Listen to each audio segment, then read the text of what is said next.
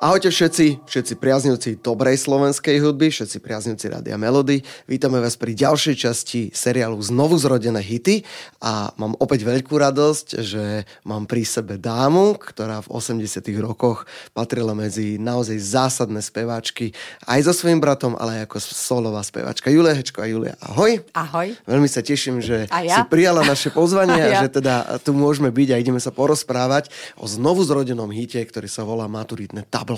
Áno, super. Prečo práve táto pieseň bola vybraná? No, to by sme sa mali spýtať niekoho iného. Chlapcov, ktorí to proste celé produkovali. Asi sa im najviac páčila. Je to taká hitovka totálna, takže asi preto ja si myslím. Spoznala by si ešte svojich spolužiakov z tabla?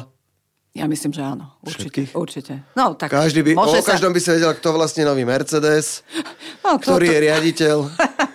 No neviem, no o, nie, o niekom možno áno, o niekom nie, by som bola prekvapená. Stretávaš sa ešte s niektorými spolužiakmi? Ja som chodila na umeleckú priemyslovku a Mhm. my si píšeme cez WhatsApp proste s niektorými babami, pretože ako fajn, minule sme si písali, že ako sa pečie chleba. Ste kváskovali? Áno, kváskovali sme a tak ďalej, takže zaujímavé. Ako si spomínaš na roky 80., e, 80., kedy uh, ste aj s Petrom, ale aj ty solovo teda mali tú najväčšiu popularitu? Ako si na to obdobie spomínaš? No, boli to úžasné roky, pretože hlavne teda my sme boli na rozličných festivaloch, kde, kde sme vždy získali nejakú cenu. Takže, ale po Bratislavskej líre, keď sme v 84 veľmi dávno už, vyhrali Bratislavskú líru, tak na druhý deň proste sme mali výrazný skok dopredu, že my sme mali denne dva koncerty, neviem, ako sme to mohli vydržať, to bolo vážne katastrofa v podstate. Šialené. Dneska už v žiadnom prípade, teda by som to nezvládla. A ako si Ale spomínaš- bolo to nádherné. A ako si spomínaš na to, že si bola taká populárna? Každý jeden človek uh, na Slovensku určite vás uh, poznal. Aká to bola doba vtedy? No, niekedy mi to už až vadilo. Sa priznám, že keď sme boli napríklad v Prešove, v hoteli, a Peťo hovorí, že ide do mesta. A hovorím, vieš čo, choď. ja, ne, ja, ja som išla až za ním, pretože on bol taký typický s tými vlasmi. Proste my, keď sme išli spolu, tak to bola katastrofa. Ja som vždy nejak zmenila účes, alebo dala som si okuliare. Takže ja som sa tak stratila trošku, ale keď sme išli spolu, tak to bolo vážne hrozné, už až to vadilo. No. Ale v podstate je to príjemné, keď si človek tak spomína, tak bolo to nádherné, jasne. Že... Chýba ti troška taká popularita? Ale ono to je stále aj teraz, sa priznám. A hlavne teda zase, keď ideme my dvaja spolu. Uh-huh. Lebo ja, ja sa tak schovám trošku viacej. Uh-huh. Takže myslím si, že hlavne teraz sme začali znovu robiť uh-huh. naživo koncerty. Takže sa tešíme a ľudia sa veľmi tešia, že, že prídeme A aké je to vystupovať s Petrom po, po toľkých rokoch na, na pódiach? Tak my sme vlastne úplne neodišli z pódia, my sme vždy robili nejaké akcie. Peter robil také veľké programy pre deti. Aj vianočné Áno, kadejaké? áno, Vianočné a GMDD, tá, ale, ale robili sme aj rozličné podujatia, ale dneska teda sme začali viacej robiť. Je to veľmi príjemné, robíme uh, z half playbacku, že muzika ide z pásu, Jasné. Peťo hrá naživo na gitaru a spievame naživo. Takže je to v podstate výborné, že sme, že sme dvaja. Je to lepšie, ako keď je človek sám na pódiu a proste spieva z toho half playbacku, teda muzika, že ide z pásu. Je Ty to ke- živé proste. ty A ľudia po- sa tešia, je to úžasné, úžasné. Ty keď postrehneš v rádiu niektorú z tvojich alebo z vašich pesničiek, aký je to pocit pre teba po tých rokoch? Je, je to príjemné, príjemné. E, veľmi dobre sa počúva proste v aute. V aute, keď e, pustím nejaké rádio a hrajú nás, tak to je úžasné. Len škoda, že v podstate niektoré pesničky sú nedocenené, čo možno majú aj väčšiu hodnotu, majú nádherné texty a hrajú sa hlavne tie najväčšie hity. No. Tak on je to vždy tak, že ľudia chcú počúvať tie najväčšie hity. Čo Áno. napríklad tvoj syn na to, keď počuje uh, mamu spievať z rádia? Tak on akože uznáva, že jemu sa to páči, ale uh-huh. on v podstate má taký vkus, že jemu sa páči taká muzika americká nejakých 50 rokov, alebo ešte predtým, wow. Sinatra a takéto Aha, veci on aha. počúva. Glenn Miller, Benda. Aha, má, čo, má zvláštny vkus mhm, a najnovšie počúva Čajkovského.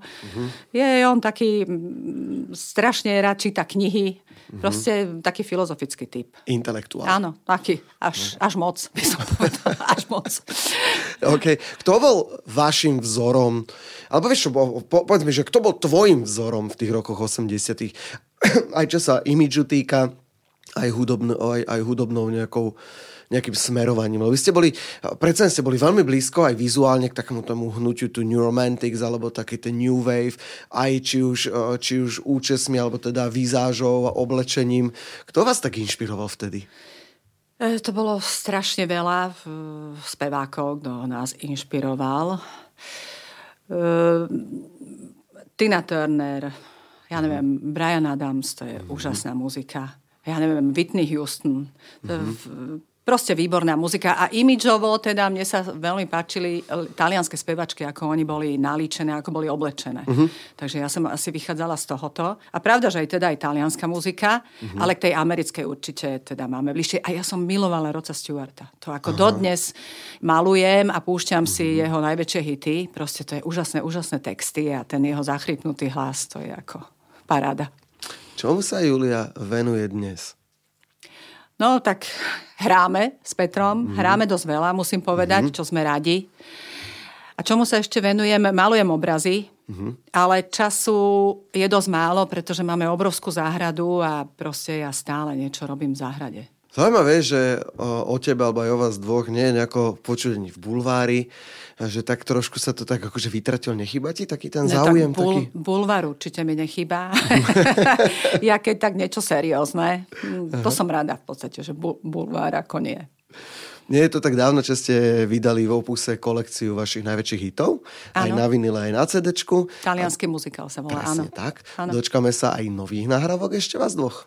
No my sme urobili pred rokom úžasnú, úžasnú skladbu, ako mm-hmm. milujeme obidvaja Roxette.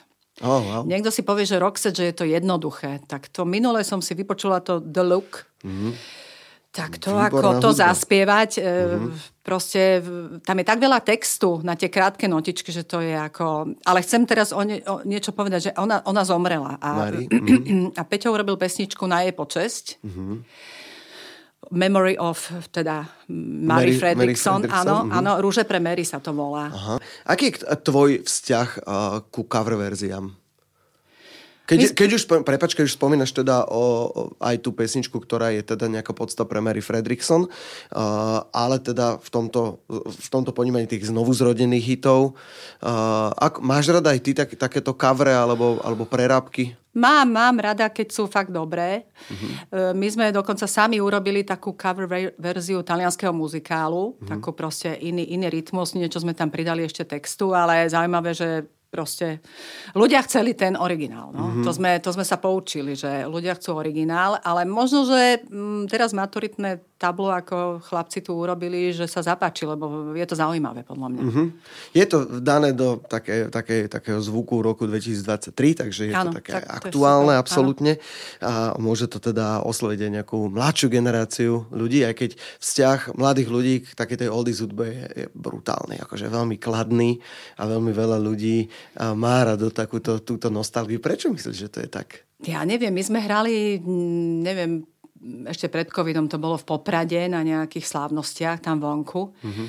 A potom prišli za nami ľudia, že sa pr- strašne tešili, že sme sa vrátili, že bo- boli mm-hmm. nadšení, tam prišlo za nami 100 ľudí a potom sme išli do obchodu, nebudem hovoriť pravdu, že no, názov jasné. obchodu, ale taký asi 18-ročný chlapec uh-huh. nás zastavil a hovorí, že to je super, že tam bol, že sa mu to strašne páčilo, že to nepoznal, ale uh-huh. úplne bol nadšený, takže to ako tak e, poteší veľmi.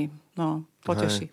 Uh, Váš asi taký spoločný ten signifikantný hit je, je talianský muzikál. Áno, no, je to tak. Je to, to je pieseň, s ktorou sa v podstate stretávame dodnes. Prakticky to poznajú aj tí mladí. Áno, a, to, a to, je, to je častokrát pesnička na tých akciách, keď tí ľudia dobehnú a, a dá, dajme si, vieš, takúto manžare, to míre. A, áno, áno, a, áno, že, áno, áno. No, ale je to super, že však, že mať, mať takýto, takýto je hit. super. A je to nie, myslíš si, že môže to byť pre umelca mať takýto hit aj v určitom ponímení také, že prekliatie, že máš taký jeden veľký hit, ktorý, nechcem povedať, že ho nevieš preskočiť už, ale že je taký veľmi signifikantný a, a nesie sa s celou ja kariérou. Hovorím, ja hovorím aj s mojim bratom, že pán Boh zaplať za ten hit, mm-hmm. takže to bolo, to bolo urobené tak v podstate mm, rýchlo. Sme boli niekde na hoteli a Peťo mi zaklopkal vedľa do izby, že Julia, poď, že tuto niečo si hral také reggae, že čo povieš a že skúš spievať ďalej. Ja som, ja, on, on vymyslel teda tú nosnú melódiu, tie slohy a ten refrén som vymyslela ja. Uh-huh. A potom mňa napadlo, že počúvaj, tam by bol dobrý taký text nejaký z Talianska proste, uh-huh. ako tie baby, e, ideš po ulici a oni vykrikujú na teba. Áno, vykrikujú, ale oni sú proste takí temperamentní. Uh-huh. Po, povedali sme to Lubošovi Zemanovi a ten proste napísal ten text, ktorý myslím si, že je velice ako komunikuje s tou, tou hudbou. Takže uh-huh.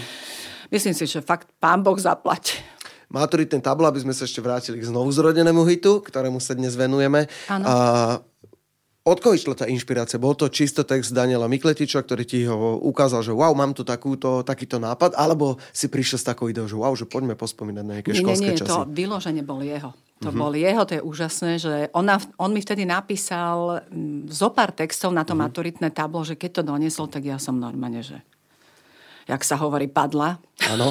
Nechcem povedať. na čo? Áno, na čo? Na bok napríklad. Vážne, napríklad, no toto vyloženie akože super text. Uh-huh. Ďalej na tom maturitnom table je hodiny na starej radnici, uh-huh. kde ako teda nádhera, ale bolo úžasné, že vtedy sa texty v podstate Vieme, aká, aká bola situácia. Áno, cenzurovali veľakrát. Cenzurovali, uh-huh. áno. A viem, že niečo im tam vadilo. On tam spomínal Napoleona.